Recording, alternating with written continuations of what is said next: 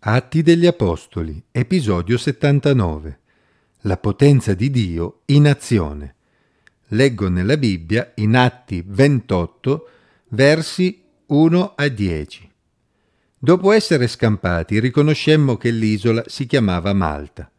Gli indigeni usarono verso di noi bontà non comune. Infatti ci accolsero tutti intorno a un gran fuoco acceso a motivo della pioggia che cadeva e del freddo. Mentre Paolo raccoglieva un fascio di rami secchi e li poneva sul fuoco, ne uscì fuori una vipera risvegliata dal calore e gli si attaccò alla mano. Quando gli indigeni videro la bestia che gli pendeva dalla mano, dissero tra di loro Certamente quest'uomo è un omicida, perché pur essendo scampato dal mare, la giustizia non lo lascia vivere. Ma Paolo Scossa la bestia nel fuoco, non ne patì alcun male.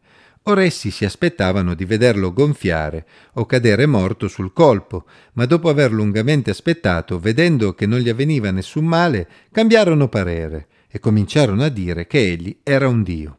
Nei dintorni di quel luogo vi erano dei poderi dell'uomo principale dell'isola, chiamato Publio, il quale ci accolse amichevolmente e ci ospitò per tre giorni. Il padre di Publio era a letto colpito da febbre e da dissenteria. Paolo andò a trovarlo e dopo aver pregato gli impose le mani e lo guarì. Avvenuto questo, anche gli altri che avevano delle infermità nell'isola vennero e furono guariti. Questi ci fecero grandi onori e quando salpammo ci rifornirono di tutto il necessario. Anche le persone che non conoscono Dio hanno dei principi morali ai quali si attengono e un rispetto per gli altri che può anche essere esemplare.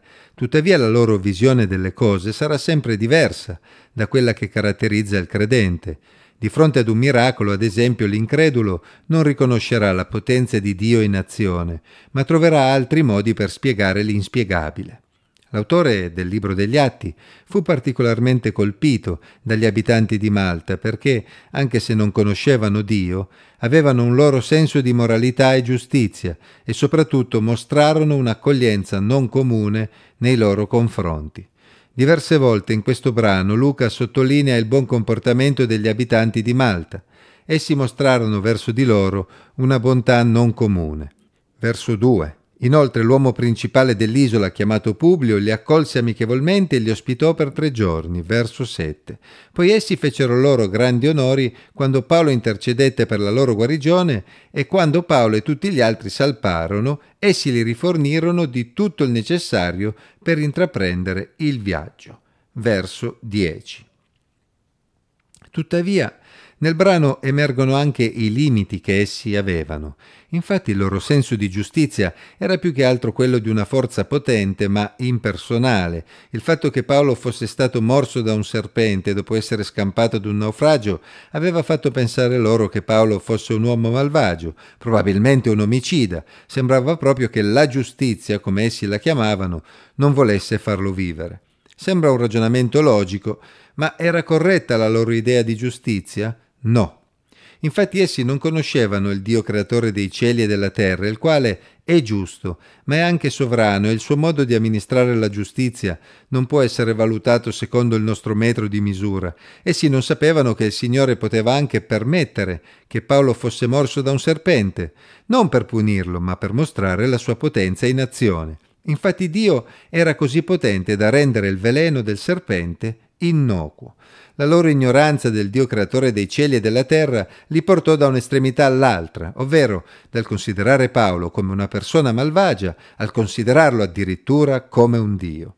Essi avevano bisogno di comprendere che c'era un Dio potente, un Dio che essi non conoscevano, colui che aveva il dominio sulla natura, anche sul veleno del serpente, che loro sapevano essere così letale.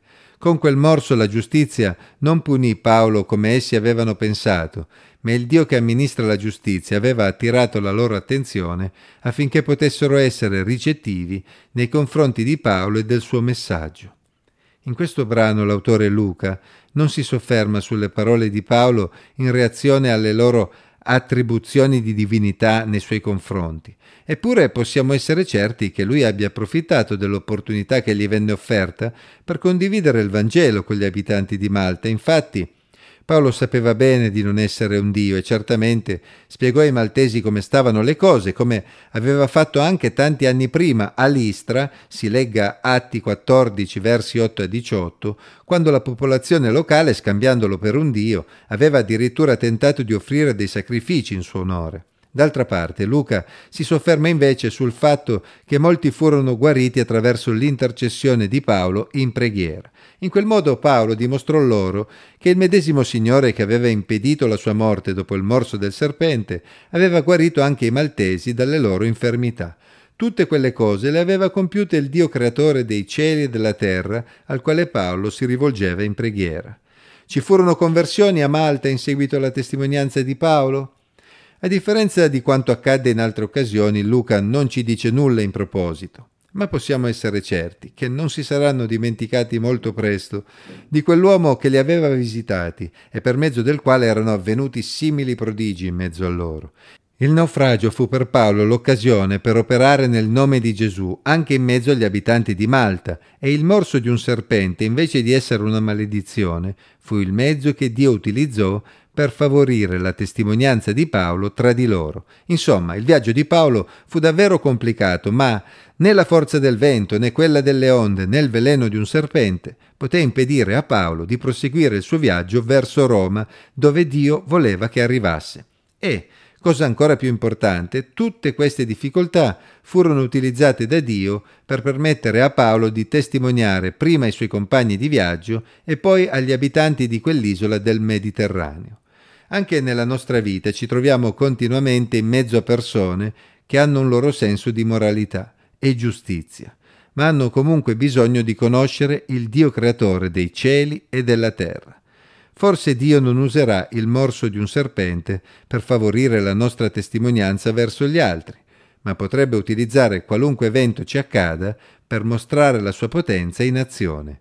Sta a noi saper cogliere le opportunità che Lui ci dona.